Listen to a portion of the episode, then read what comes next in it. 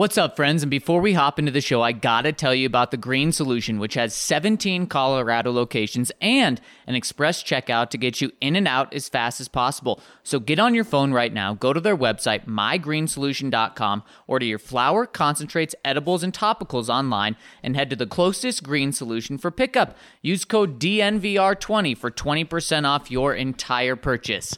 Let's jump into the show.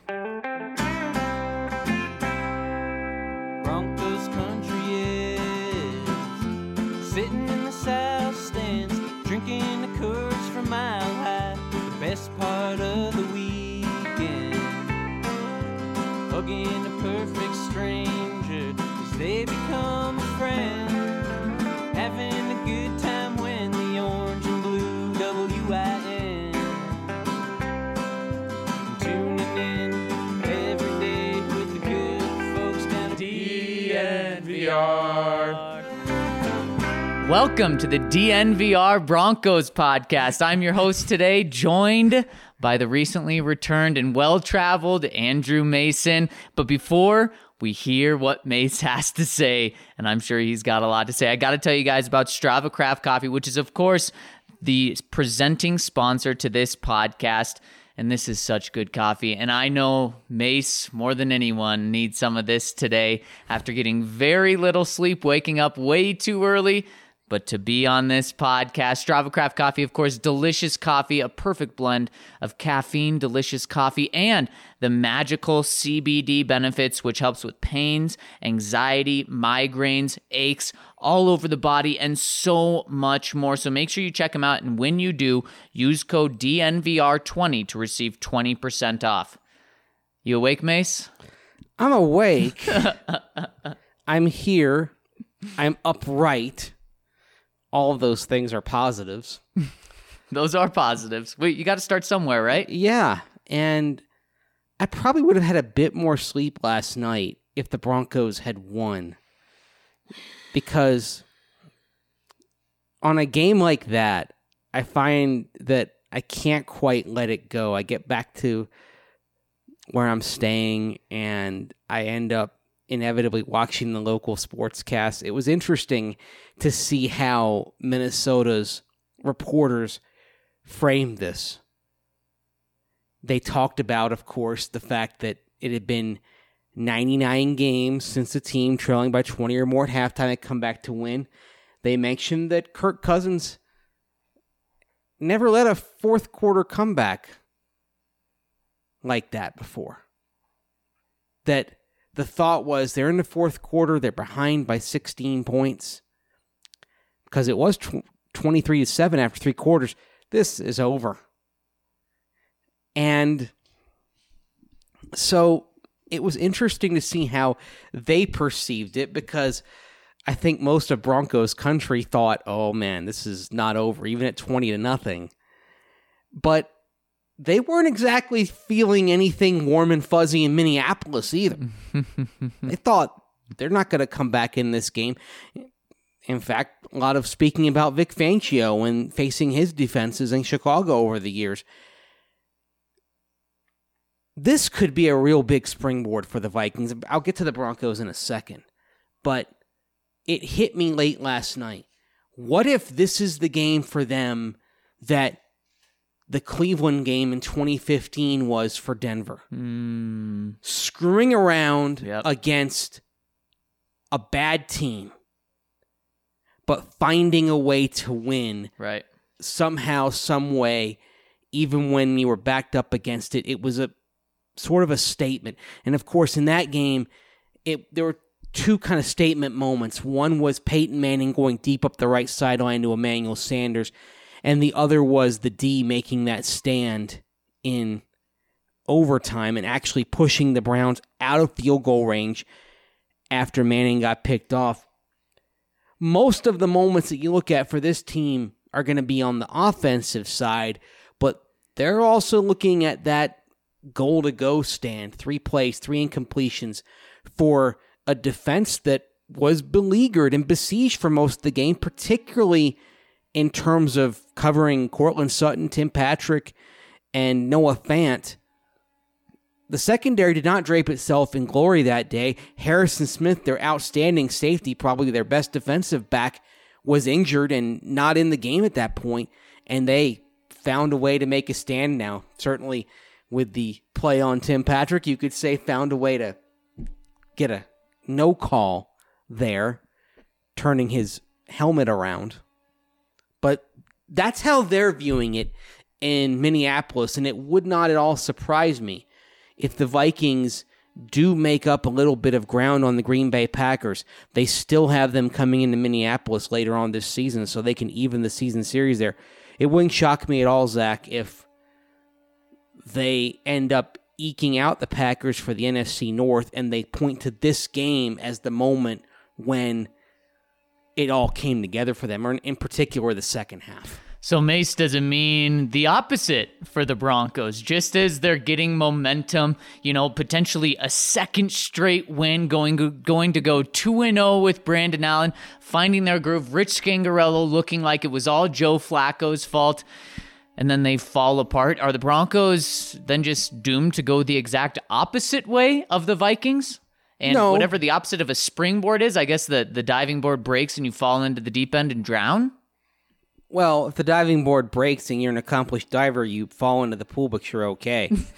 I would say Are the Broncos an accomplished diver? No, I would say this is more the equivalent of jumping for your dive and then hitting your head on the board. You just hope the damage isn't too great. There, it, it's no. I'm serious because I mean we know about the Greg Louganis incident in the 1988 Olympics in Seoul, South Korea.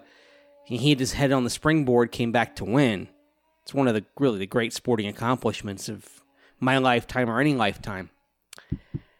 But I also recall that there have been divers that have hit their head on platforms and the results have been disastrous. So did they hit the Broncos hit their head on the platform at 10 meters or they hit their head on the 3 meter springboard? The good thing is we find out next week, maybe it's the bad news, against the 7 and 3 Buffalo Bills. There's another thing to consider and you're looking for long-term things that might help out. Courtland Sutton was a beast. monster. Tim Patrick was very good as a wide receiver too. Would like to see what he does next week against Buffalo. Very interesting that he came out starting. So right now the Broncos see him as the wide receiver two, DaeSean Hamilton as the wide receiver three. So they saw enough of DaeSean Hamilton in that role before the bye. Now giving Tim Patrick an audition, he did well. Noah Fant, when he gets downfield, when he gets into space, he's fine. He's making plays. It's when you're asking him to stay home in pass pro and you're asking him to, for reasons I can't fathom anymore, to carry the football. you know, his long run for the season is minus two yards. And that's the best one. That's the best he's done. and on third and one, that's your call? yeah. A crucial third and one. That it look. Sometimes there's a thin line between cute and clever. If it works, it's a clever play call. If it doesn't work, it's cute or too cute. But third and one, you have you're up by ten points. You're trying to preserve that lead. You don't have to score. The big thing is chew up time. You don't have to score because Derek Wolfe made a hell of a play on the two point conversion. Everything else that went wrong, I got to tip my hat to Derek Wolfe and his lateral pursuit. He's still got some wheels in him to make a play like that. But third and one, it reminded me so much of the Jaguars game back in week four. Remember that? Yep. The Jags come down after halftime, score. And the Broncos get the ball back. And the thing I'm thinking is okay, you don't have to score here, but at least string together some first downs to get some momentum. Three and out. Mm-hmm. and then that exhausted defense has to go back on the field, and that's when Leonard Fournette just ripped through it. That D had just been out there for an 18 play drive. This, the Vikings' second touchdown drive. That was a hard drive. yep. Third down conversions, a fourth down conversion thrown in thrown in there. only one gain of double digit yards. Yep. The Broncos D did not make anything easy for Minnesota on that series. But it was exhausted. So A lot of parallels with the- that Jacksonville right. game. So keep the ball.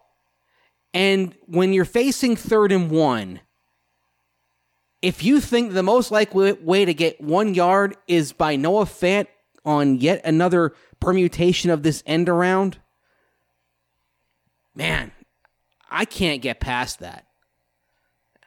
That that that's probably Rich Scangarello's worst call this year. And he's made it how many times? Three. No, but that right there is the worst single call Well, of the season. And it's a shame because his tactics and creativity in the first half were sublime. Yep.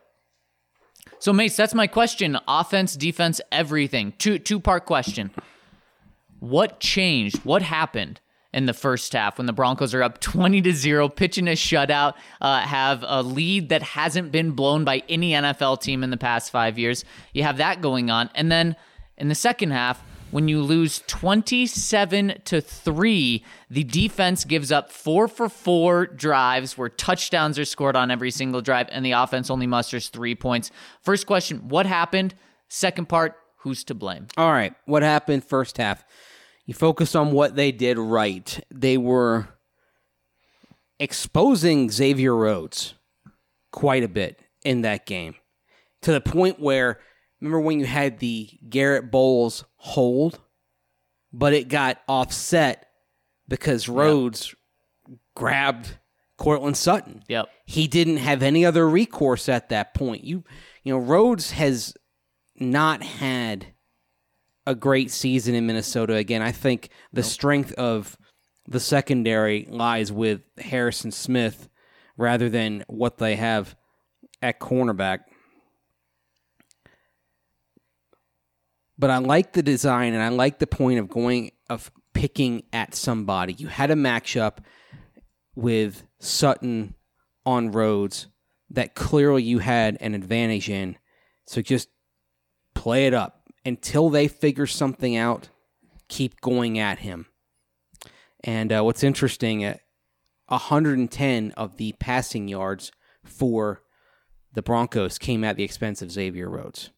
So again, good game planning, lovely play design on the end around out of the Wildcat to Courtland Sutton. Said it once, said a million times. If you're going to make the Wildcat work as something viable, you have to have the threat of the pass out of it. Right. Now, I wasn't thinking the threat of the pass with Courtland Sutton, but that's getting there. if they want to do more Wildcat stuff, Philip Lindsay's going to have to throw at some point. Right. But Sutton threw a fantastic ball. Yeah, you may want Sutton back there the whole time because you know he can throw. It was amazing. It was, it was a a- perfect spiral. It was a great placement. Yeah, good catch by Tim Patrick. He kind of Courtland downplayed the quality of his own throw, but for a wide receiver, that was hell of a throw. Yeah, on his part, it Yep. was lovely.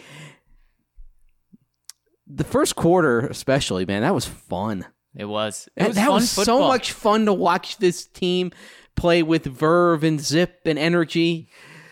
They were having fun. They were playing with nothing to lose. Yep. So what happened? Okay. What happened and who's to blame? Well, some of it is just circumstances. Andy Janovich leading the game hurt. That was a big Um, turning point. On Noah Fant's end around, for example, in the fourth quarter, Andrew Beck whiffs there. Beck whiffed on a, another play earlier in the game. Um, if it's him filling in for Andy Janovich, you're probably not going to be able to use many I formation packages. You're probably going to have to use him as an H back type, not a fullback in the eye or the offset eye. Yep. It's not what he does really well right now. Jano being out for the year kills the Broncos. That really hurts. You could see the moment he came in earlier in this season, he came in for the Jaguar game, right? Yep. How much more effective the offense got with him out there. He That's added a- like a, a yard and a half per Yeah. carry, and he wasn't even on the field for all of those plays. That's a crushing blow. He was playing so damn well. he was. Um, so That's a lot of it's a lot of snowflakes that cause the avalanche. That's one. Brandon Allen's interception. Mm-hmm. I know there's a, a there's some school of thought that says Noah Fant could have run a better route. Noah Fant also sees the safety coming over the, the not you know, not the guy who made the play, but you see the other safety coming in. And you're going to react to that. Yes. And some- Allen's got to see that the area is about to become congested, and that's happen. And that, and he's throwing to a spot, but that spot is where two defensive backs are converging. right. So he put it on himself. He said, "Look, I got to check that down." Yep, and he said there was miscommunication. So we mm-hmm. don't necessarily know if Noah Fant ran the wrong route or if Brandon Allen read it wrong, what happened there. But yeah, I mean, it, it was a tight space no matter what. When you don't need to force it, you don't need to force it there. Yeah. I get what you're going for, going for the kill shot, and I'm not going to criticize the notion of being aggressive because we've sat here and said that they're too conservative at times, but sometimes discretion is the better part of valor.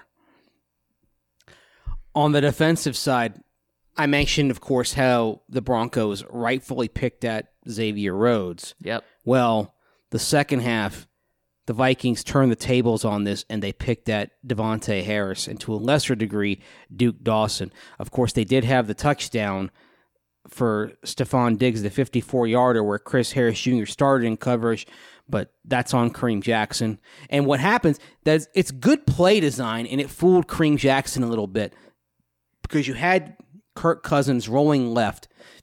Bisi Johnson is running a go up the left sideline. So, of course, if you're a safety, you're going to think rolling left, throwing left. Stefon Diggs runs that post route that gets him back into that area where he flashes into Kirk Cousins' line of sight. And actually, if you watch Diggs, he waves his arm to get Cousins' attention. So Yeah. I'm not sure Kirk Cousins was even looking at Stefon Diggs when he made the break on that route to to start on the angle that made it a post route rather than, simply a go route. And then he located him and Kareem Jackson, he's following the flow of the play. You've already got Bisi Johnson running the go. Just got turned around. Sometimes it's it's on him, but at the same time, you got to tip your cap to the Vikings a little bit. The other thing is the acceleration of tempo, going no huddle. The Vikings played the entire second half like they knew they had to be perfect. Yep. You're going for it on fourth down in your own territory twice. Yep. It was basically regarded the whole field almost as four down territory. They did that. They they did they rarely huddled unless the clock was stopped. Didn't give the Broncos a chance to breathe. And then you couple that with a fatigued defense watching as the offense goes 3 and out at 23 at 23-13 and that exacerbates it. All of it came together. The special teams part, there's a lot of people that are on Brandon McManus today saying, oh, he's not a very good kicker. The No. lace is not out. His foot caught the ground. It, it. does not fall on him. Falls on him. This doesn't mean he should be going out and getting a new kicker, Broncos country. Do you really want to be the Bears? No. That no, that that no. something that's a world of suck is if you have a kicker that you can't trust. Right. And Brandon McManus is he Justin Tucker? Is he one of the top two or three kickers in the game? He used No. to be. He used to be a few years ago. He's right there in the middle. Yep. He's right there. If you're ranking the kickers in the NFL, he's probably around 14th or 15th. It, saying to to get rid of McManus is overreaction Monday. If you want to look at a special teamer that you need to bring Let's talk about punter. right, and and if you want to bring in tryout guys, that's what you're looking at this week, not not Brandon McManus. Yeah, let's actually talk about that because we all how often do we get into accountability and how one of the issues in the locker room and players know this and get ups and some get really upset about it is the fact that Garett Bolles keeps his job despite being in liability week after week and two more penalties Yep. the false start could have really It was a huge penalty. Messed them up. It was awful. Yeah. But Colby Wadman this year, among the 31 punters with at least 15 punts, he's 27th in gross, gross average, 29th in net average, 25th in touchback percentage, 18th in punts inside the 20, the percentage there. It's not The- very good. Or the, the only metric in which he's top half of the league is percentage of punts that are not returned, 64%. And some of those are because some of the punts are so dadgum bad, there's no chance of that. How are you not bringing in somebody just for the the sake of optics in the locker room? Bringing in some guys to try out on Tuesday. What is the harm of having four punters in your building on Tuesday I think in the field happen. house working out? I think that'll happen, and It maybe needs to. Maybe not tomorrow, as it should, but it, I think it's going to happen in the next couple weeks because Mace, we talked about yesterday the magic number. Some people say it's seven, some people say it's eight, some crazy enough say it's nine, but now you've at least hit one of those magic numbers. And maybe John, knowing John, his probably isn't seven, his is probably eight. It was seven two years ago It was. because that's when Paxton Lynch got in and started at Oakland. So maybe this is when we see a big change. But Mace, I could see John saying, you know, we got a tough game coming up on the road. Let's Yeah. just wait until we're home at week 13, kind of like the exact mentality with Drew Lock, which we'll get to in the question section. And uh, let's just wait till we get that eighth loss, probably coming this week. Then we'll make the changes. So I would, it Mace, if they don't have these punters in here in eight days from now and, and really start turning over the roster and making these changes to develop for the future, then it's it's a failure. Whoa, whoa, whoa, whoa. Why wait? The Colts had a bunch of kickers in last Tuesday, and they were sitting there at what? Five and four? I'm not saying that's what I would do. I'm saying that's just what I believe John Elway is going Okay. to do. You would do it right now. yep. If you have a player who across the board is in the lower third of the league, at punter especially, this is not something where you're worried about scheme and all that. And you were there for Tom McMahon's press conference on Friday. He talked about there was something that they changed up and that he expected Colby Wadman wouldn't have the same problems as he Yep. did. Yep. Eh, still did. Same Colby. In good conditions too. Oh, that's another thing. It's pristine. Yep. Think about it. He punts half his games at 5,280 feet of elevation. He gets this game, the Indianapolis game, they opened the roof, but the conditions were fine. He'll get the Houston game. So Maybe he won't right get the there. Look at all game. those ideal conditions. and it was beautiful in LA. He's punting in garden spots for punters, Yep. Yep. And, and he's among the bottom tier of the league in almost every category. yep. Yep. That's exactly right. And Mace, Even placement. That's the thing. He doesn't have the strongest leg. I expect him to flourish in placement. Am I making too much of a big uh, thing out of this? Probably. I mean, it's the punter, right? I can hear people listening saying, dude, it's the freaking punter. I get it.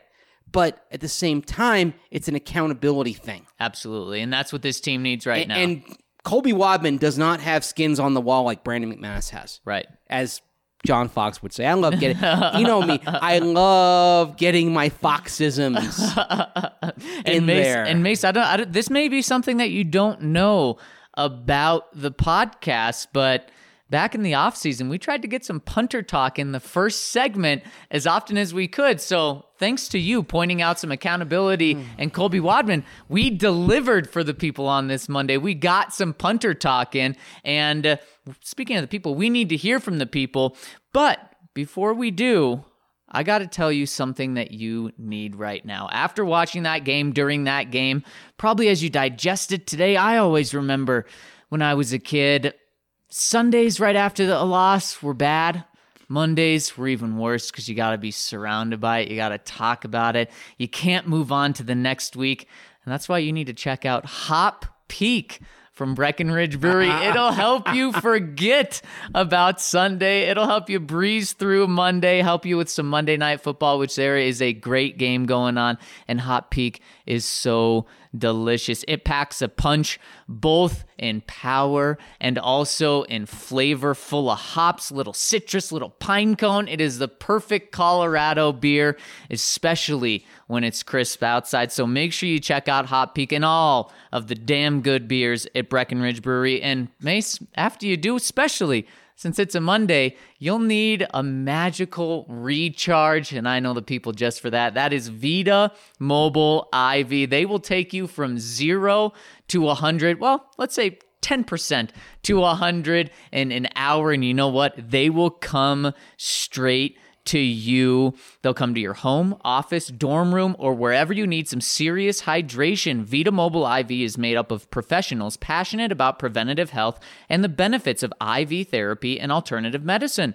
Recover and recharge with Vita Mobile IV. So download their app. That's Vita Mobile IV. Request a skilled IV drip therapist. Sit back, relax, because they come to you. And don't forget to use the promo code HYD20 to save 20% off your first IV drip.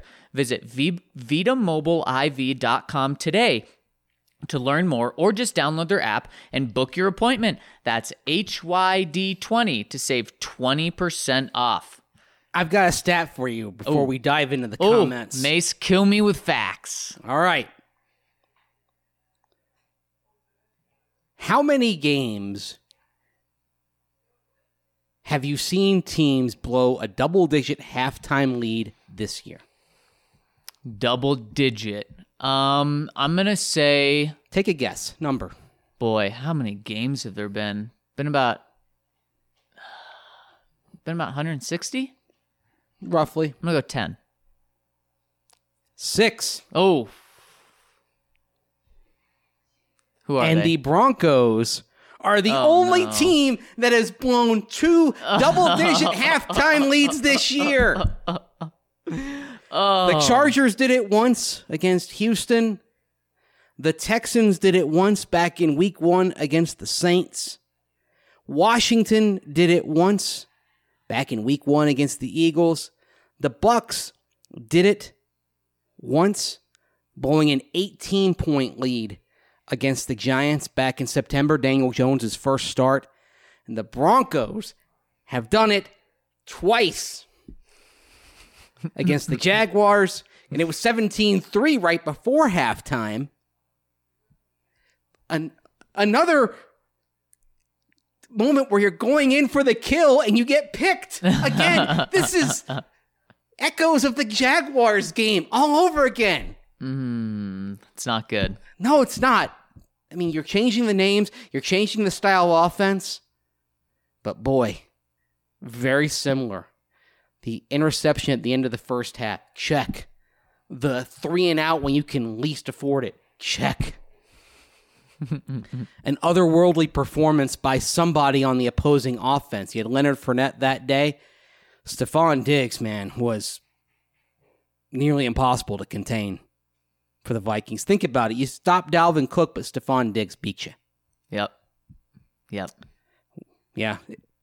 We've seen this before. We have. They just find they find a way to lose, and as Losing Chris, teams, bad teams find ways to lose. And this, again, I know that there are some people that are saying, oh, we're four plays away. Oh, we're a few bad calls away. Stop it! when you come close and lose, and again, remember this team is two and four in games decided by seven or fewer points. Over the long, long, long haul, those results even out. So basically, maybe you should have one more win and be four and six rather than three and seven. It's not going to mean that you're a good team. This team is making some strides. You're finding players who can help you out for the long term, mm-hmm. but it's still not there. It's not close. And that's why they owe it to themselves, they owe it to the fan base, everybody to get Drew Lock out there ASAP. Yep. That's all that matters the rest of the way. Maybe Vic will surprise us and say the Drew's the guy today. We'll find that out in just a few short hours. I'm not expecting that. I'm I'm just hoping it's the Charger game and not week 16. right. So the other thing is Brandon Allen, let's not get fooled. I think we have a good idea who and what he is. Can he be a backup? Potentially, yes. Can he be a long-term starter? No. That's exactly exactly where Ryan and I came down, Mason. So the good thing is you found out what you need to know about Brandon Allen. Now it's time to find out the way more important question. He threw 30, 39 passes yesterday. You don't want that, but 13 of them were on that last drive. So prior to that drive, 26 att- attempts, 12 completions. And yeah, there were some he was escaping and getting away, but there were also some that he just missed. Yep. Eh, the footwork was a little bit off, thus the accuracy wasn't there. The accuracy starts with the feet, and eh, all that is what we saw from him on film over the last four preseasons. Yep. He is who he is. Yep. And Chris yesterday said uh, said this is something that's going to take years to find out how to win as a team. He said it took years for the Super Bowl 50 team to find out. And Mace, that's why you're Okay, right. We need to okay. start the process and uh, we need to look for the future. Timeout. He said that. I get what he's making in terms of the general point. But in 2012, the first year with Peyton Manning at quarterback, this team is down 24 0 at San Diego at halftime and comes roaring back to win. The year before, with Tim Tebow at quarterback, a lot of the same players on the team, they were pulling one game after another out of the fire. so to say this team didn't know how to win until 2015, maybe they didn't get the big one. But this team sure as hell knew how to win. Sometimes I think in the heat of a moment after the game, you sort of lose sight of the broader historical picture. But this team, now I'm hard on Tim Tebow, but I'll give him some credit. They started learning how to win when Tim Tebow was the quarterback. Hmm. Yep. Boy. He wasn't accurate. He didn't fit any kind of mold of a pro quarterback. But when he got in there, they figured out how to win. this game for all the other for all the opposite reasons was almost just as fun as a Tim Tebow game except for at the very end. All right, Mace, we need to talk to listeners and we need to we need to do it in a fast manner because so many of you wanted to vent after the game last night. And the first one coming in from Nemo3. Few draft oriented questions and comments. One, after the game today, I would have to say that I'm no longer thrilled about the idea of taking a wide receiver with our top pick. Our run game is formidable. Courtland is prone to be a top 12 wide receiver in this league, and Tim Patrick is picking up where he left off. Now, guys, I must admit that during this whole season, I've been pounding the table for CeeDee Lamb in Denver, but do you guys feel as though there are enough weapons, skill positions in place for Drew to succeed if he is given the keys? If not, are you guys comfortable taking a top tier wide receiver in the first round, such as CD, Ruggs, or Laviska? You don't have enough weapons just yet, but I feel like what you're looking for you can find on day two. You have enough pieces. You do not need to use a first round. You pick. still need to look for a speed type guy. If you drafted Terry McLaurin, you wouldn't be having this question question right now, but you'd also be looking maybe for a defensive lineman. But there are Terry McLaurins in every draft. Two, how do you guys feel about the proposition of trading up for a non quarterback, specifically Andrew Thomas from Georgia? The hype surrounding him would suggest he's a plug and chug player that you can anticipate being a Pro Bowler by year two. If you guys don't like this, though, then give me your evaluation on Wirfs. He scares me because there's a lot of projection projecting him, and the last thing we need in Denver is another tackle who must be limited to the right side. Mace, what do you think? I'm fine waiting and picking Tristan Wirfs. Actually, maybe it's a little bit of an upside thing, but I kind I like where he can go. I actually wouldn't mind plugging in uh, Ja'Wuan James at the left side, or simply seeing with Tristan Wirfs, you work him out, get him in there, say, okay, can he go left tackle? Do you trade up to get Andrew Thomas? Mm, no, Yeah, that's that's a risky I'm still thinking about trading down. If Drew Lock is the answer, I'm still thinking about trading down a few picks, accumulating more draft capital, and you can probably get another tackle a few picks later, or you can say, okay, we can maybe we do a veteran fix at left tackle for a year or two. Maybe you're in the Kelvin Beachum, Anthony Castonzo conversation in free agency. You trade down, accumulate more draft capital, you address some other areas, and then you pick a more developmental left tackle.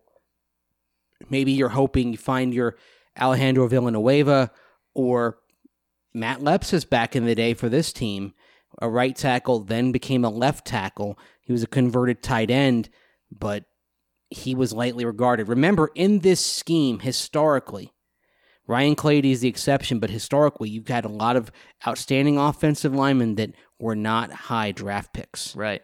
And Mike Munchak has done some of his best work with guys who were undrafted or low picks like Villanueva in Pittsburgh right now. So I don't think it's necessarily a situation where you have to take a guy early. Quick reaction on taking Derrick Brown from in the first round. Honestly, I haven't studied enough on him yet. So Yeah, I, I haven't either. And four, I watched Herbert this weekend, and here are my thoughts. The guy can make some throws that give you a stiffy. However, he's very inconsistent with some of his throws. He relies on a heavy dose of running and short screens. With that being said, his stats can often be misleading. So pump the brakes, as I heard an announcer say he should be a Heisman candidate. Finally, and the most alarming, the kid's too tall. I saw first how I first saw firsthand how easily safeties sit back and read his eyes. So here are my questions in terms of the, his transition to the NFL. Do you think height and eyes are an advantage to consistently look off safeties, or do you think guys will hint that will hinder him? Secondly, say we draft a guy. Say we draft this guy. Do we think we can adopt the run first system he's now in by running almost 60% of the time? All right. Well, no one's going to run 60% of the time in the NFL. So that's just not going to happen unless you're turning back the clock. This the the height thing. Look, I remember the first time that a safety mentioned to me, "Hey, you got a tall quarterback, you can read his eyes." It was when I was in Carolina back in 08, 09 and it's something I've never been able to get out of my mind ever since. I've heard it here in Denver over the years as well. Again, that's the one thing you're tall. If there's a point at which you're six six, they can the safeties can see your eyes better. You don't get lost behind the offensive lineman. So it's the it's a concern I have. It's a big concern. Now I'll say this for him: for someone of his height, he's not awkward. He's smooth. Also, some concerns about his leadership style, whether he can really come in and be the guy in the locker room.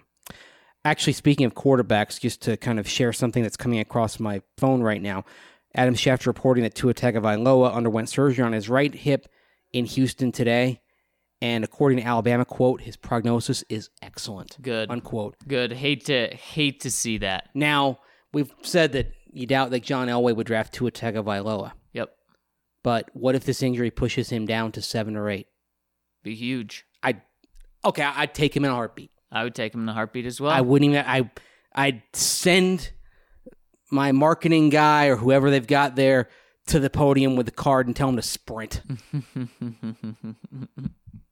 I completely agree. If you can get, you know, best, second best quarterback and you don't have to trade up for him, and, and maybe he does need a redshirt year. He's also not too tall. No, he's not. Boy, I would love it. Everything he brings is absolutely fantastic. All right, Mace, we got to move on. Next one coming in from DJC15. So, first and foremost, an update on the date. Ended up getting canceled because she hit me last minute with the I'm not ready for a relationship, let's be friends move. So, that's cool. I only guzzled a bottle of bleach, lol. Oh, I'm so sorry to hear Hated DJC15. that back in the day, man. Oh, yeah. Secondly, we need a coaching staff with a killer instinct. Plain and simple, it comes down to when you have your foot on the opponent's throat, you crush their larynx. You don't let off. If you're beating someone 20 to 0 at half, then beat them 50 to 0 at the final.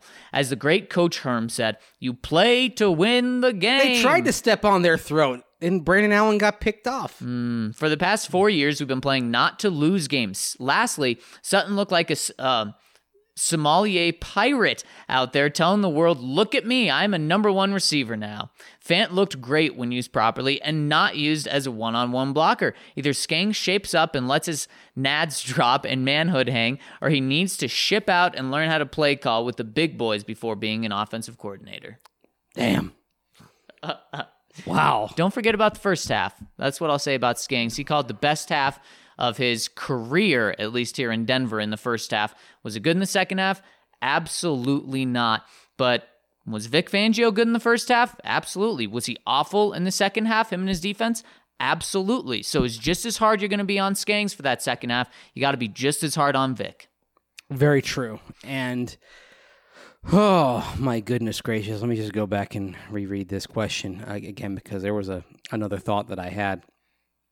Chugging bleach, relationships. Well, if she says she's not ready for a relationship, is it that she doesn't want, want a relationship with you, or is it? oh, see, that's oh, the thing. now You- you're just pouring bleach no, on the poor saying, guy. This is the problem because we've all been there. Because there are times I misinterpreted that. Thought, okay, you don't want a relationship with me, but maybe you want one with somebody else. But there was a case where it turned out no, she Oh. really did. She just wasn't ready for that. you weren't dumping bleach. You were taking the bleach away and giving him hope. yeah, Right. exactly. I like that. so. I, I'm just saying that's a possibility here. Uh, don't shut the door. Mace, next one coming in from Manx Bronco. Quietly pleased about the loss for all the draft position and prospect of no more 72. Don't care about how we do it, but Thomas is a must. Yeah, I can see that. Uh, the funny thing is with Garett Bolles, um, the penalties obviously we're going to fixate on. It wasn't his worst game. In fact, and that's the problem, Mace. That's the problem. I'm going through the Pro Football Focus numbers in terms of they compile pressures allowed. Zero pressures allowed for Garett Bolles. It's it's always one or the other, isn't it? it and sometimes both. He exactly. His penalties went down, but then his pressures went up. Yesterday, he allowed no pressures, but his penalties went up again. Leaky boat syndrome. You plug one hole, another pops up. Garett Bolles is the personification of LBS. He's the biggest one on the team. We're looking for a cure for that in our lifetime. I don't know if we're going to find it in time to save Garett Bolles. I think a cure for that is in the first round next year, Mace. Yes. I think that's the cure. Defender 96. Bummer to lose at the last moment, but it was fun to be in a competitive game and not hurt our draft position. I must say, like when like Tebow when he took over at QB, it is refreshing to see a QB that is willing to take shots and an opportunity to win the game. After months of pedantic checkdowns, it's nice to see Allen going over the top and even applying a little of the RK doctrine by chucking it up for Sutton regularly. Allen looked better this week than the last. What? I'm sorry. I don't know how you could put the interception all on Allen. It looked like Fant cut off his route or something. Not a perfect game, but it was a pleasure to see a dynamic quarterback after dealing with Siemian, Keenum, and Flacco. Thoughts? Okay, let's just even take that Noah Fant interception off the table. That's 17 for 38. Before the last possession, it would have been 12 for 25. That that's simply not going to get it done. No. He is complete. He has completed fewer than fifty percent of his passes in his two starts. Of course, yes, Tim Tebow completed fewer than fifty percent of his passes. By the way, being above forty nine percent means for his career to date, he's still above the Tebowza line. the Tebowza line, by the way, is forty eight percent The T-Boza line. because his career completion percentage, including his time with the Jets, was 47.9. So you just nudged that up to 48 around number. Allen yesterday was below the Tebow's line for his career. He's above it, so he's still in the clear. But if he comes out going, say, two for eight in Buffalo next week, and I haven't checked the weather, but I'd be shocked if it's anything nice and placid. Could be a rough day for him, uh-uh. especially against that defense, which is a lot better than the one he saw yesterday in Minnesota. Mace, it doesn't matter where he is in terms of the Tabosa line. When we're talking about him and we're comparing him to Tebow in terms of his passing numbers, then that kind of says in the nicest way possible where he is and, what he is. So that that's a good way to answer it. nice Mace. story, but just don't get don't get caught up. Don't be fooled here. Speaking of quarterbacks floating around Tim Tebow's stats, next one coming in from World of Suck. After a game like that, it's easy to be a downer, but I don't want to be a downer. Here's my takeaway the game gave me a lot of hope for the Broncos offense. Brandon Allen had a pretty bad first half, and the offense scored 20 points anyway. Sutton, Fant, Lindsey, and Patrick look like really good young core weapons. But here's what really gives me hope. Brandon Allen may look like Paxton Lynch in the face, but his game looks a lot more like Drew Lock. Over and over again, Allen has reminded me of what I've seen on Lock's tape, and we have every reason to believe that Lock should be better than Allen. I do have a few doubts about Lock, but this offense should really be able to transition from Allen to Lock really well. Can't wait to see it. Maybe part of this whole thing is making sure it's smooth and ready for Drew Lock when he takes over. yeah, everything's firing. saying, okay, we're going to give you a game plan, but this is going to be tailored more to Drew Lock's skill set than Brandon Allen's skill set. they, t- they tell Brandon that, hey, you may be uncomfortable doing some things because really this is this is for Drew Lock, but you know, you're getting his seat warm. From Nemo 3, I also read an article from CBS Sports about how Fangio has trouble connecting with players and that there is a disconnect to the locker room from a relationship standpoint. I can see there being some validity to this observation given the fact that Fangio rubs me as a very task oriented coach. This isn't always the worst thing because, as a college football player, I can attest to the fact that you would rather your coach be dry and seemingly all business versus disingenuous or phony. Questions for you guys. One, do you buy it? Two, how damning, if at all, is this for Fangio and the Broncos? P.S. They went into detail about Fangio being very critical of offensive play calls and questions the competency of some of the offensive staff. So Mason Nemo three really quick. We Ryan and I talked about this pretty in depth yesterday. So Mace, do you buy it? What do you make of the report from Jason La Canfora? Okay, well, you have to consider that there are some people that have left the building and may have an axe to grind. The other thing to consider here is there has never been a bad team that didn't have people that were unhappy and disgruntled. Heck, even on a good team, you've always got somebody who's not happy about things and maybe they will or maybe they won't air their dirty laundry, but especially hmm. 10 games in. Right. So the thing with Vic Fangio is that he's honest, which the players do respect. But at the same time, he's also very focused on how you can get better. So sometimes that means focusing on what you're doing wrong that you you're an A student and you bring home a paper that's a 93.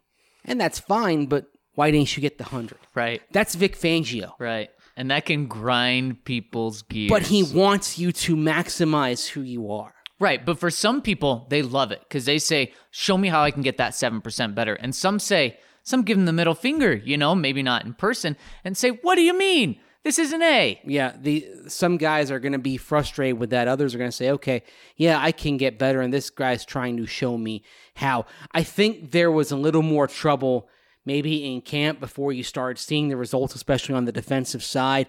But once the D started to click, and obviously the second half yesterday was kind of the anomaly, but the D had been clicking for five and a half games really. And players were realizing that it's like, oh, this is what Vic wants. And they know, hey, Bryce Callahan hasn't played. They've had injuries at cornerback. Uh, they had to change the defensive line. They gave Alexander Johnson a shot, and he's doing well. They they understand the scenario that not all the pieces are in place, and yet they're still playing generally good defensive ball. And so that's leading to, I think, more trust in Vic Fangio than there had been. I think the concern I have, frankly, is probably the stuff involving the offensive play calls. That's not something that. That's what I said looking, was the most damning as well. Yeah, I, I, it's not something I'm in a position to confirm or deny. Um, we have discussed here how we get the sense from reading between the lines of what Vic is saying at his press conferences that he does not appear completely sold on the scheme or what's going on on the offensive side, the style of ball they're trying to play, and point to the fact that in San Francisco and then in Chicago last year, he was a part of teams that had a lot of success with mobile quarterbacks, RPOs, things like that. Hmm, like Colin Kaepernick, who the Broncos did not attend the workout, but that wasn't necessarily the Broncos. Bingo. Fault. Vic Fangio was on the bus that Colin Kaepernick drove to Super Bowl 47. Yep. And here's the thing, Nemo 3 is we're going to get into this, I would imagine, a lot more later in the week, not just when we have more time, but when we hear from Vic Fangio today talking about this, and when we hear from players also talking about this, so this won't go away, especially after a loss. Next one coming in from Boucher all day and Mace. You're going to love the start of this one. This was my first Broncos game, and it was definitely a tale of two halves. Oh, I made a point in the fourth quarter to myself mentally. I'm not using that cliche. I'm not saying tale of two halves. Everyone else is going to say it. I'm not. I can do better than this. and you did, you did. I'm not sure what happened, but it would seem like Fangio told the guys they won at halftime and forgot the other 30 minutes. I will say you couldn't have asked for any better opportunities to finish the game with a touchdown. They just came up short. At this point, we know the youth youth movement is the single most biggest focus going forward. They make you feel good about where you are headed in this dark time. Now, I'm convinced we are one loss away from testing Drew Lock's mettle. Since we can't bust for Burrow or tank for Tua, let's be the worst for Hurst. That man is the truth. hey, you don't have to be the worst for Hurts. yep. Yep. And you don't have to bust for Tua anymore. You may not have to. Yeah. You may not have to tank for Tua. You'd still have to bust for Burrow. But remember this if Drew Lock plays well when he gets in there and shows he can be the man, then you're okay with winning. And that's the thing. If they put Drew Lock out there starting for the Chargers game, at that point, Broncos country, you are no longer conflicted. It's no longer about, oh, do I root for them to get better draft position or root for them to get the win? No, no, no. You want the dubs. Yep. You want them to play well because if he shows that he can be the man and be that quarterback that can potentially lead you out of this mess, you'll sacrifice some draft position in the spring because if you have the man, you've crossed the most important item off the checklist. As I said on Twitter this morning, the biggest question remains quarterback. Biggest question, BQ. Take those initials, QB. I love it, Mason. It all comes together. And that was the huge and biggest realization that I had yesterday was there was a chance. I wasn't holding out hope. I didn't talk about it much, but there was a slight chance that Brandon Allen could be the guy for this franchise moving forward before yesterday. Did I like what he actually did in that first game? No. Did I like statistically what he did? Yes. You said it What was if- magnificent. Exactly. Well, the stats were. The stats were. But what if he built Sixty percent completion they- they- percentage. That's not magnificent. Mace, there was a chance he could have built on that yesterday and, and with another week of practice showed that he was a guy. Well, from what we learned yesterday, he's not the guy. We know that moving forward. Now, I feel very weird telling fans to do this. You got to cheer for the Broncos to lose next week. They have to lose next week. And if they do, then everything else is going to figure itself out. Then you can enjoy the season because then we'll see Drew Lock in week 13. And like you said, Mace, if they win, great. It doesn't matter because you have your quarterback. If they lose and it's because Drew Lock doesn't look really well, well, then that's okay. It's figuring itself out. You're going to get a quarterback with a top pick next year. Nothing would surprise me less than if the Broncos won in a must-lose situation. And then you have Brandon Allen, you delay Drew Lock, and then you don't know what you have going forward. Bingo. So I'll say this. You're rooting for long term success. What brings you closer to winning a Super Bowl? One thing that brings you closer to a Super Bowl is finding the guy at quarterback. You know Brandon Allen isn't the guy. Yep. So you get Drew Lock out there and start learning if he can be the guy. Yep, exactly. And you get five games, a good sample size. Heck, again, if it were me, I'd be throwing him out, out there this week. But I get why they're going to wait at least one more week. Count Locula. The third and one play where we had Fant run the ball was reason number 75 why Skangs must be jettisoned. The Booker carry was reason number 76. That's the spirit. We need a Lock Vember, but I'm afraid these tepid offensive plans will only sully him. We need a revolution. Y'all know what I mean. A cromulent leader must await us, right? Love the count. Oh, you know, the count, it, our brains are connected because he and I appear equally focused on that call to Noah Fant in that scenario. Third and one. You need to string together a, even a couple of first downs. You don't have to score. A couple of first downs. Take some time off the clock. Get to where Minnesota, if they get the ball back, has to draw an inside straight. Maybe has to convert an onside kickoff along the way to win. And that meant keeping the ball for a few minutes. Couldn't do that. Again, I cannot put into words how much I hated that call to Noah Fant on third and one. I don't think anyone liked it. And Mace, the cromulent leader for the Broncos, maybe you, Mace? Or maybe you hope it's Drew Lock. Maybe we're talking about on the field. Right. And that would be the most impactful. There's no question about that. Next one coming in from Iceman. I feel like Iceman always follows Count Locula. He says, Hey, boys, the club covered the idiotic double digit spread, and I drank all of the orange Kool Aid to imagine the Broncos could win on the road.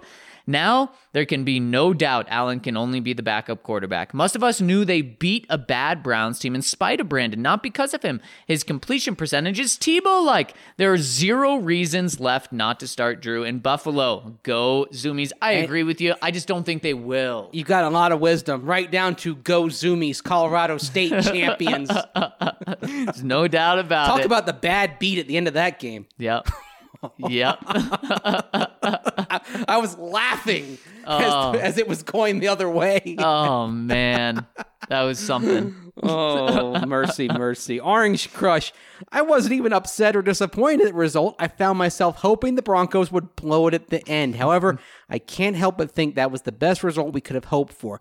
We saw what talent we have on this team and its potential without affecting our draft position and Drew Lock's possible start. There are some points there. I will say this. Even though I understand the benefit of losing and getting a better draft position, and we got into how, okay, you got to get Drew Lock out there and start finding out. My heart ached for that team down the stretch. How it? Seeing it happen, I, I felt bad for the players. I felt bad for the coaches. It was, it was painful. And as the game went on, my parents were watching back in Florida, and my mom was talking about how they fell apart. And I said, you know what?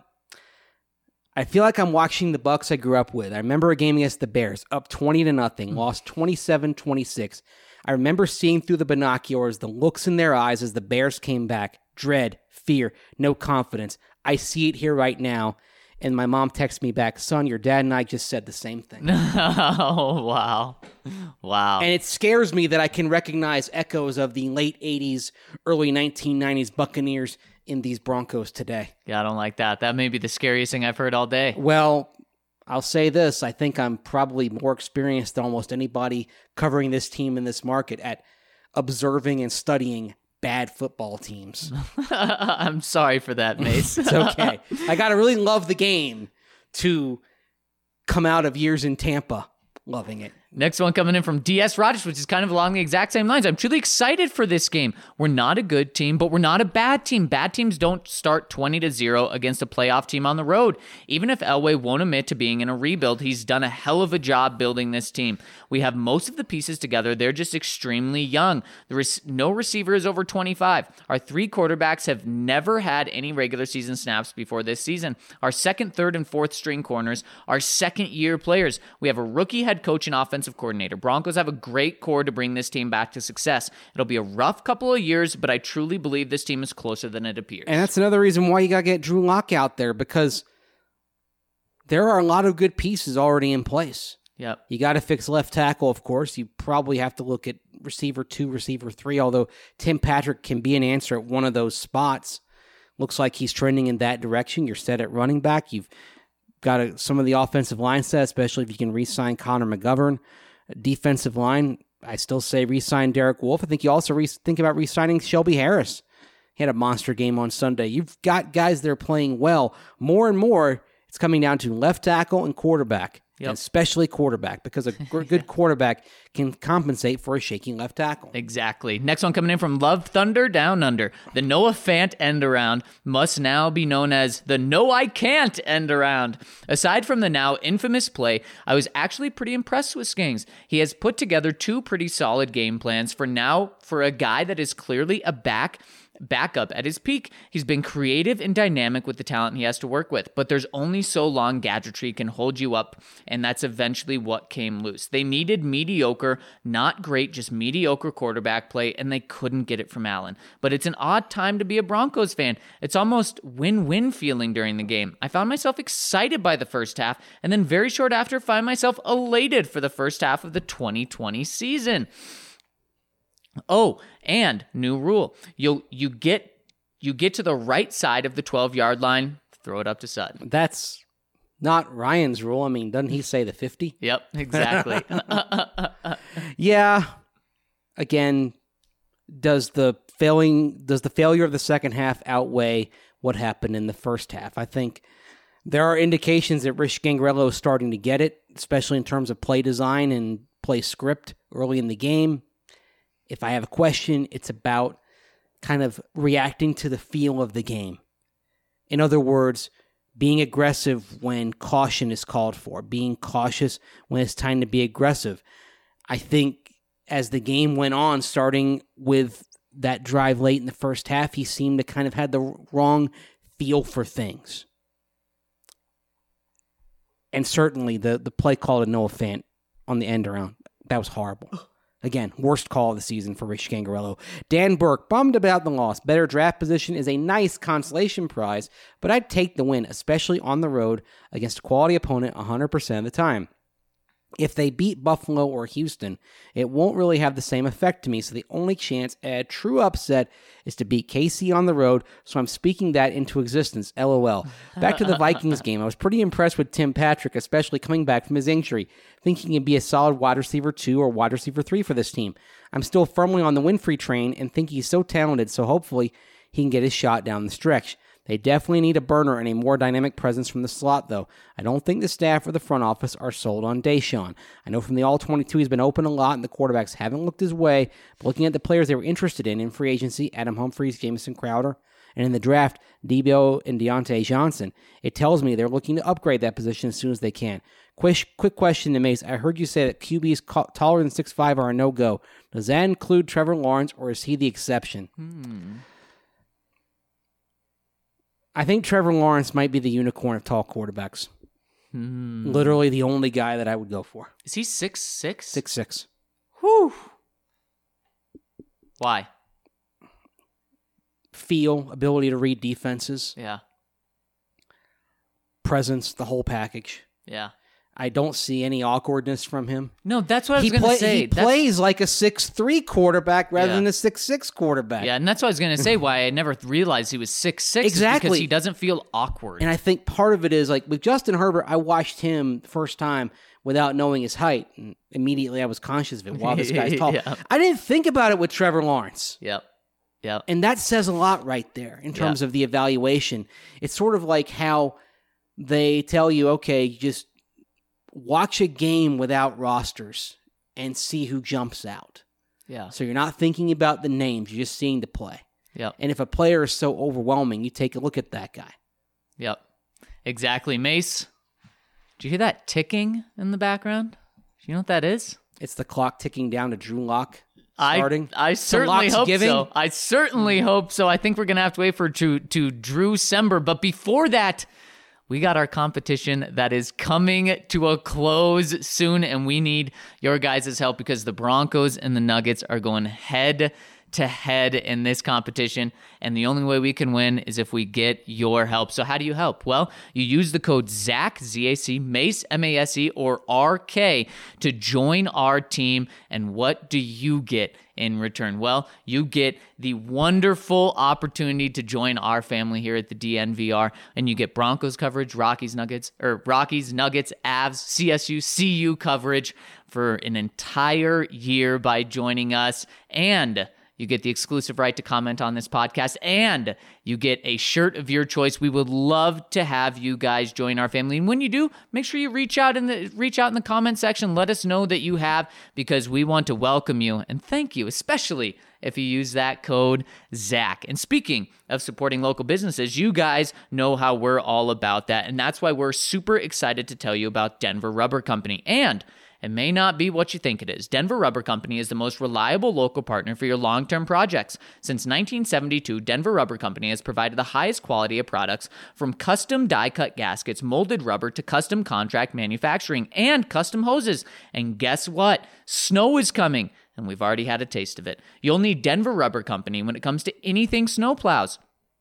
DRC can cut to size and pre slot most snowplow rubber. The blades can be cut to any length and slotted for mounting to meet your exact specifications. We went and checked out their warehouse a few weeks back, and it was nothing short of amazing. These guys have created proprietary materials that even make up the inside of wind tur- turbine blades, and we witnessed machines that cut material that are used in bulletproof vests. Remember, Denver Rubber Company custom makes it all, and you can purchase products for yourself and, of course, buy bulk at a fantastic rate. They're a family owned business with loyalty only to the people, just like us here at DNVR. So be sure to call them today for any snowplow needs, custom gaskets, hoses, etc. at 1 800 259 0010 or visit them today at drcfirst.com slash DNVR and make sure you tell them who sent you. Let's go back to the comments. Allez, allez, allez. Even despite blowing a 20 point lead, I feel nothing. I want to be angry. I want to be sad. I want to feel anything. I honestly had a stronger reaction to Mase admitting he was a Man City supporter, myself being a huge Liverpool fan, than losing to the Vikings yesterday. It's just a bummer because I went from watching the Avs Canucks game at Sobo 151, a great Avs bar on South Broadway. If any fans looking for a place to watch games during the current situation, where every Avs fan was ready to run to Vancouver to hug Mac for that justice goal in overtime, to watching the Broncos game with a very here we go again crowd. Is this what a losing culture is? Yes, Yeah. 100% that is what a losing culture is because what you just described is the biggest problem apathy. It's not fan anger, it's fan apathy. That's when fans stop watching on television, when they stop showing up, when they don't have the same emotional investment.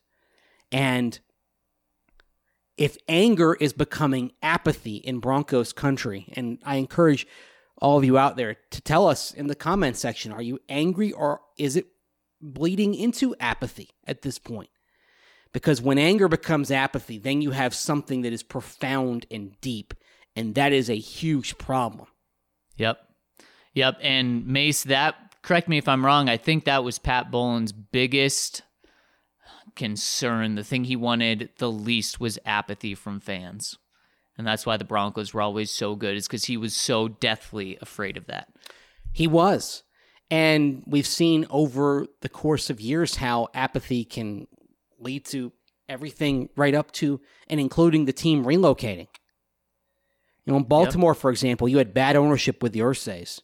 And what happened, bad ownership led to bad results, which led to attendance dropping, which gave Bob Irsay the excuse that he needed to take the team in the middle of the night out of its Owings Mills, Maryland headquarters on the Mayflower vans to Indianapolis. It gave him the excuse that he needed. Mm. It happened in Los Angeles with the Rams when they left for St. Louis. Yep. It happened even in St. Louis, although there are other issues there that were involved with ownership at the time. Right. But apathy is a part of almost every relocation. Not every one of them. The Browns, for example, fans weren't apathetic back then. Right. But the Chargers fans grew apathetic, and usually it start, it can start with on field results, and then it ends up being ownership issues and so forth. So it all sort of goes into the Broncos, and it's one reason why they've got to fix this and they've got to get the ownership situation resolved. Thanks for the content, boys. And Mase, Premier League titles are cool, but stars on your jersey are cooler. Six times. By the way, you know what I think would be really, really cool? If the Broncos ever, ever redesigned their logo scheme and everything and create a soccer style shield as an alternate logo and have three stars above, above it for three Super Bowl titles. Mm, that would be cool. That would be awesome. That would be cool. Let's do that. I would like that. All right, Mase, we're in the speed round of questions. Next one coming in from Pig Tosser 66. So even in lost seasons, when I know losing more games will help the team, once the ball gets kicked off, I can never root for a loss, especially when the players and coaches are giving everything they have to get the win. That being said, I can't help but be totally fine with yesterday's result. Brandon Allen played okay, not good, but not horrible. I like him a lot as a backup and hope we keep him around, but he's not the answer. He didn't do enough to keep Lock on the bench past Buffalo's game, which I which is what I wanted. Our young core on offense is the real deal and keeps getting better and better. They are showing promise as players and just as important leaders. Sutton is a bona fide number one. Lindsay is a beast, and Fant continues to show why he was a first round pick. Patrick came back strong and is going to be a great number three at worst. And Risner is Risner, the mother effing pig tosser. At the end of the day, winning the game wasn't the most important thing. Yeah, it sucks we blew a 20 point lead, but growing up this team is but growing this team is what's important right now. One more good offseason, adding some O line help and upgrading the talent at other spots, and we are looking at a much different 2020 season. Still got to get quarterback right because if you don't get quarterback right, you put a, a ceiling on what this team can accomplish. Yep. So you've got to make sure that is fixed. Behind enemy lines, in defensive Allen turning it upfield, I was glad to see it. I just turned to my brother in law and lamented, Here we go again. Watch, we're going to get the touchdown, maybe the PAT, then leave just enough time for a penalty, a big play, and maybe a bad call, and then lose in regulation or overtime. Clock kept going, and I was thrilled. I thought, It's different now with Allen. Three plays are enough in an and goal situation, and at least two should have been touchdowns. Love Fant, but the game winner bounced off his face mask. In other news, holy Sutton. If Allen puts a little more on one of those long passes, he doesn't have to put on the brakes and instead gets a touchdown. And while his 118.8 passer rating was not as high as Julian Edelman's, he tied Edelman with a 100 QBR. Sutton was perfect in that pass. Was mm-hmm. it was good for even a non wide receiver. It was impressive. Mm-hmm. Next one coming in from Jay Harrison, sixteen. Imagine Will Ferrell and Step Brothers yelling, "What the bleep happened?" Mase, can you do a better one than me? No, that's good.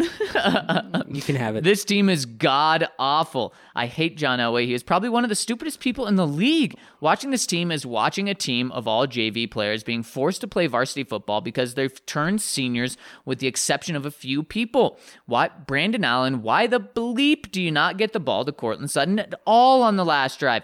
He was double covered. He was double covered in two of his catches earlier in the game. Give him a shot. Also, why the heck do we run this offense? You're you're trying to run the ball with a bad offensive line. How would that work? Better yet, why do we ask our offensive line to hold our guys for more than the normal time on play action passes? Is John Elway dumb? Asking Garett Bolles and Elijah Wilkinson to hold their guys for four or five seconds? Bolles will actually hold them. The next thing you know, it's first and 20. If the opponent's defense rushes just one extra guy, it's game over, I've noticed. There's literally no counter for a rush besides a dump off to some receiver behind the line of scrimmage that's go that's going to go for nothing. Yeah, let's get the ball to Tim Patrick. What? Who in their right mind would ever say that? Phillip Lindsay, where were you? I don't know, guys. Thanks for the podcast, but I don't know if I'm watching another game this year. This is like breaking up with your partner and then seeing them change. So you give them another shot and then you realize that you're an idiot forever for even thinking that they're different. Thanks for listening to my rant. Well, if you don't watch another game the rest of the year, we certainly hope you still listen to the podcast. Yes. Keep in touch and update as to what's going on with your Denver Broncos. There is a good point here. It is this scheme and the offensive lineman in it. Again, Yeah. Ron Leary is holding his own. Healthy for 10 games. That was more than anybody expected. Like Connor McGovern looks to me like a keeper. Yep. Dalton Risner looks like a Pro Bowler in the ma- making. Yep.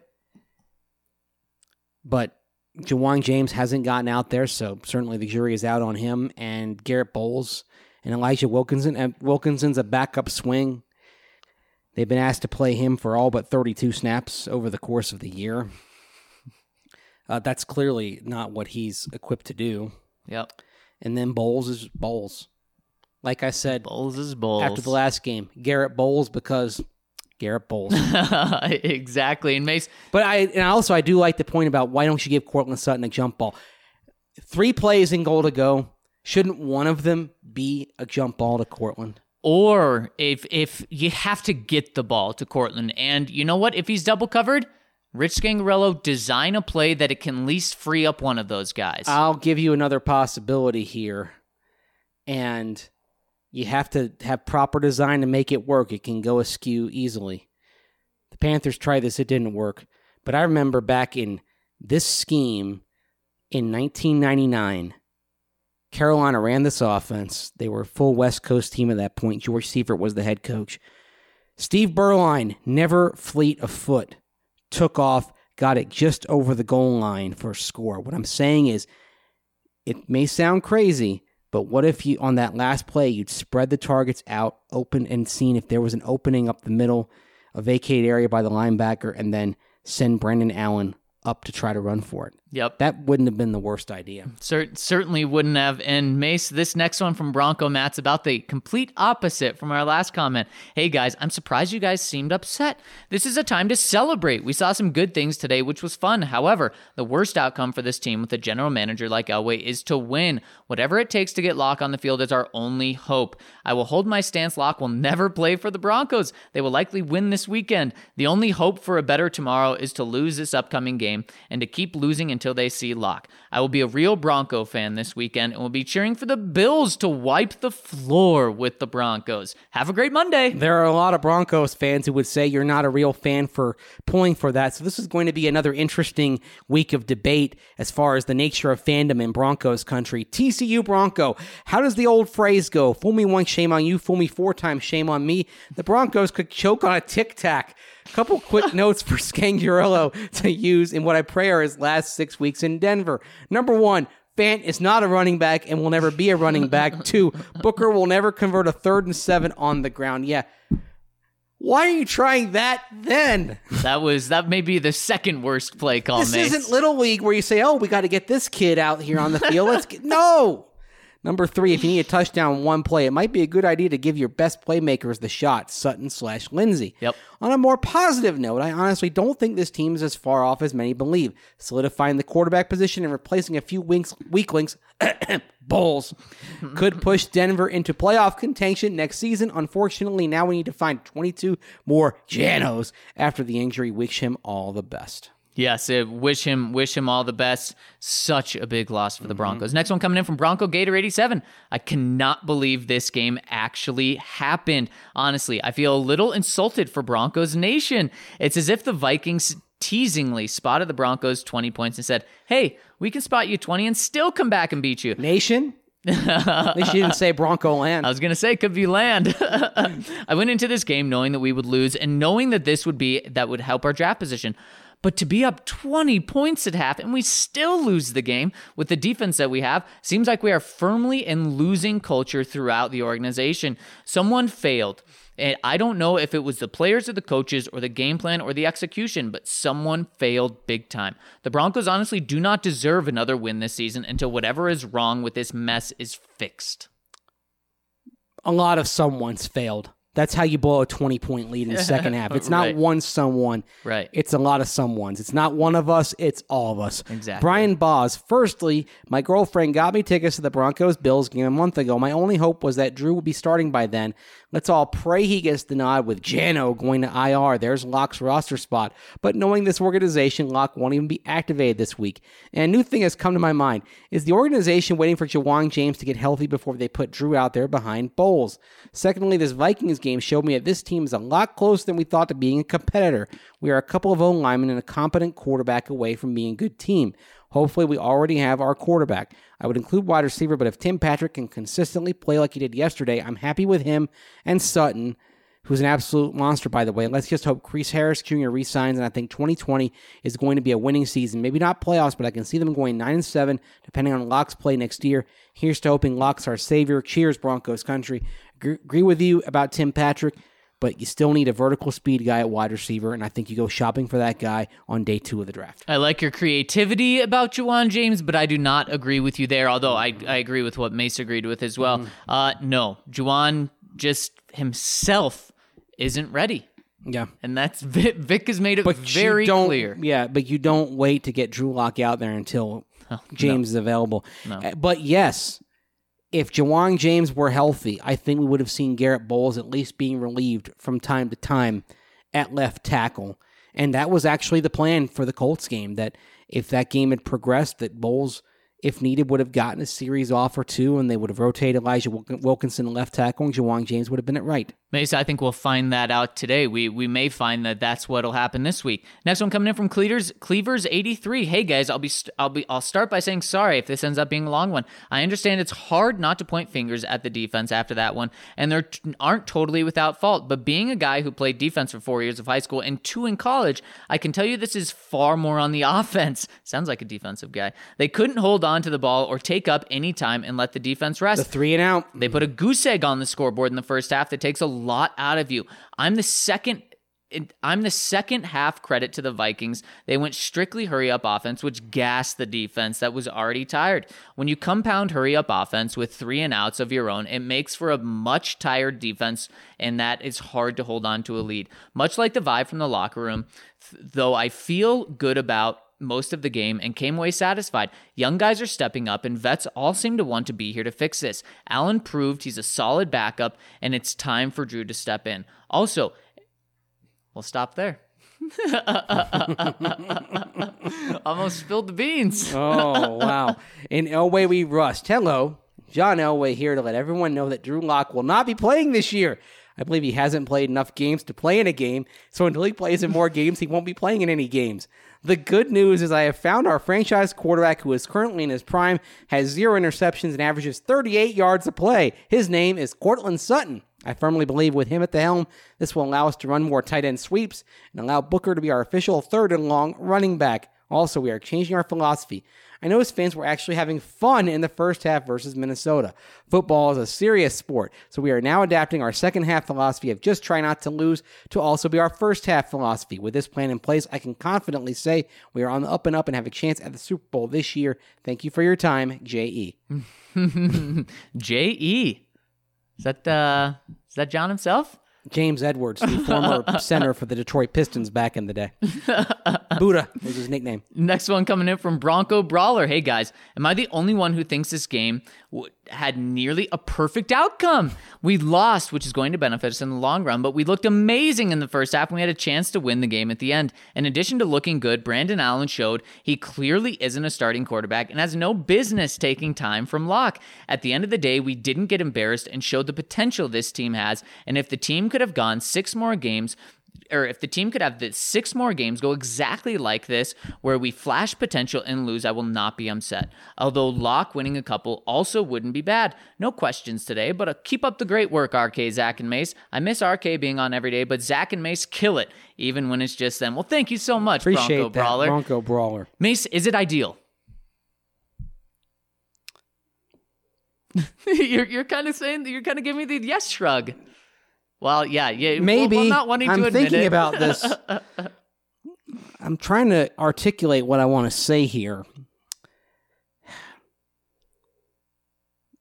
It's ideal in that you showed some promise and you didn't lose draft position. It's not ideal in that you basically walked back all the progress you made in that second half. I'll tell you what would have been ideal. You lose 27 23, but you fall behind and come back to make it close Right. and have a chance to win at the end. If you lost 27 23 after being down 20 nothing and have a chance to win on the last play and fail, you're saying this is going in the right direction. Yep. They fell behind, but they came roaring back. Yep. They showed spirit, they showed fight, they never gave up. So that's actually the ideal result is that you lose, but you come back and have a chance to win at the end. And then you're talking about, boy, this team is tough, tenacious. They don't give up, Yep. they never quit. Yep. That's the ideal result. Yep. Exactly. I agree with you, Mase. Bumpy Buffalo. I have to say thanks to Virginia Beach Broncos for the props with my five year old. No clue where it came from, but she ha- is a freak of nature in general.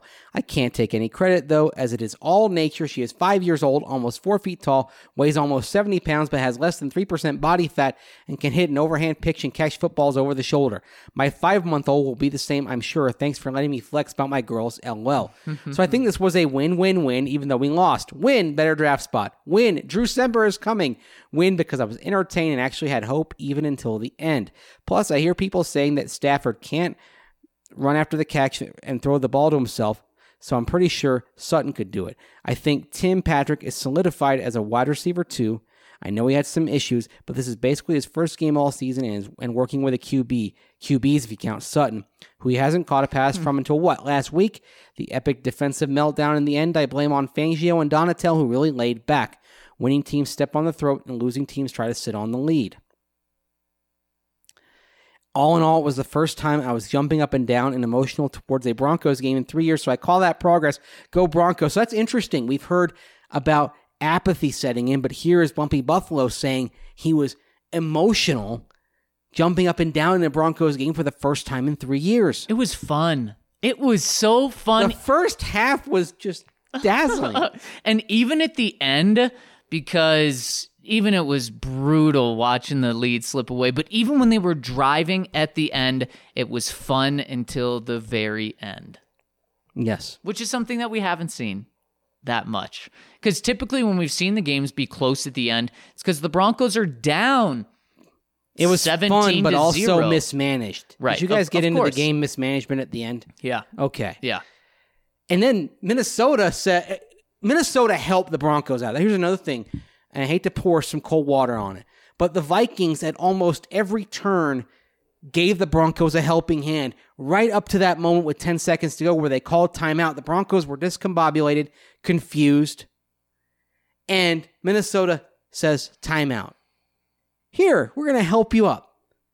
So, the one thing I'll say for the Broncos, while they did a lot of things right, Minnesota, for much of the game, stood waist deep in gasoline, holding a match out to the Broncos and saying, Here, light this and toss it in. Yep. And the Broncos didn't do it. Yep. No, they they certainly didn't. Next one coming in from DP3107. Guys, can't say I was surprised by this. I'm sure we will hear now the loss of Jano impacted the offense in the second half. But what does it say about our offense when losing a fullback makes it suck this bad? Do you remember back in 2014 in Seattle, Virgil Green was supposed to get some snaps at fullback in the backfield, and that was the big package that they were going to unleash, and it was the key to the game plan. And then mm. Virgil Green has a concussion in the first half, and that's mm. it, and it screwed up what they want to do. Yeah. So it's not just this offense, is what I'm saying. Right. That's a good point. Bleed orange blue. So you guys are saying that Vic Fangio is an old Josh McDaniels. Just kidding. However, that report about discontent within the coaching staff does not surprise me. The team only has three wins. It should have seven. It shouldn't have seven. We can talk about that another time. We've discussed it before.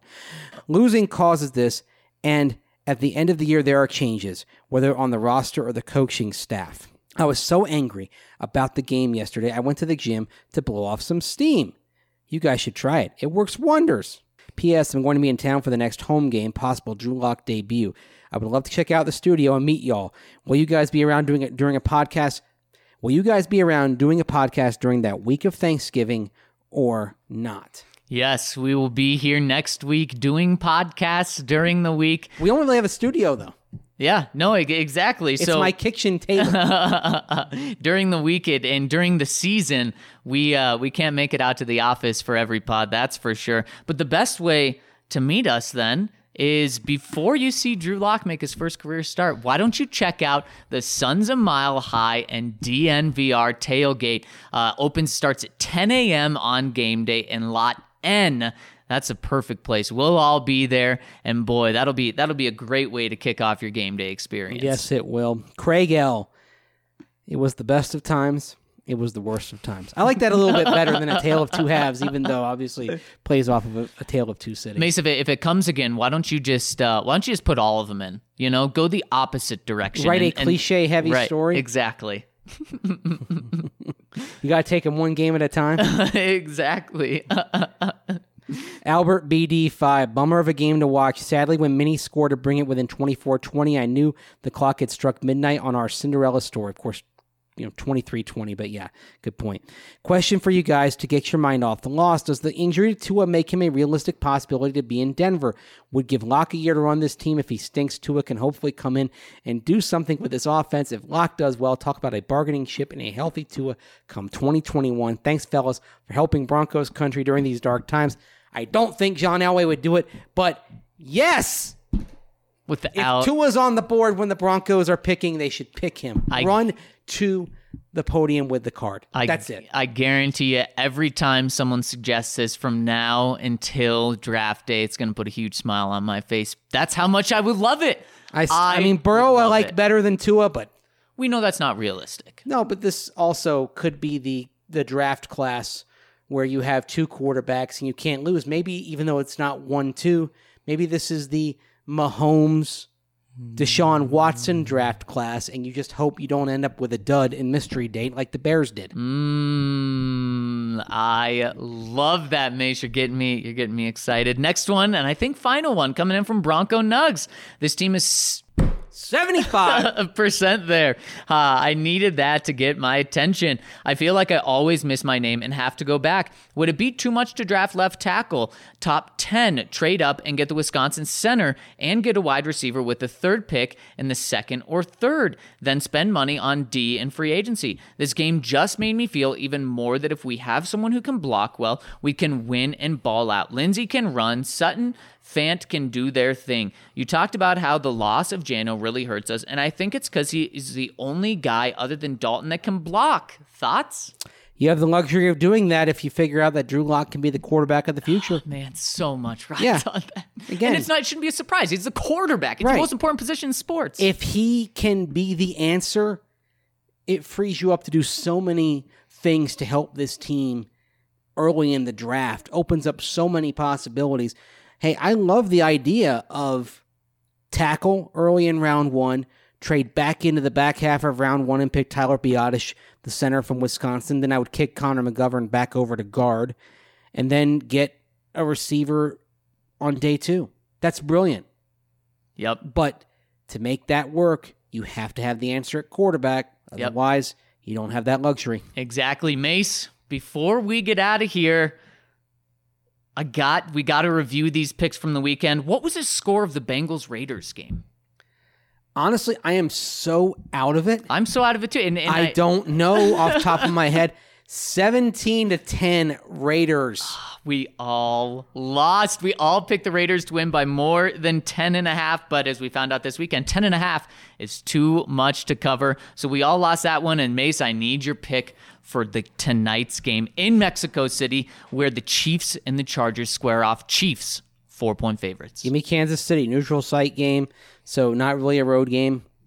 Got the Chiefs all day. Got to say, I'm a little surprised by this line. I love the Chiefs. Give me the Chiefs by four. Ryan is also taking the Chiefs. So, as you probably learned from the Bengals and the Raiders game, where we all picked the Raiders, pick the Chargers.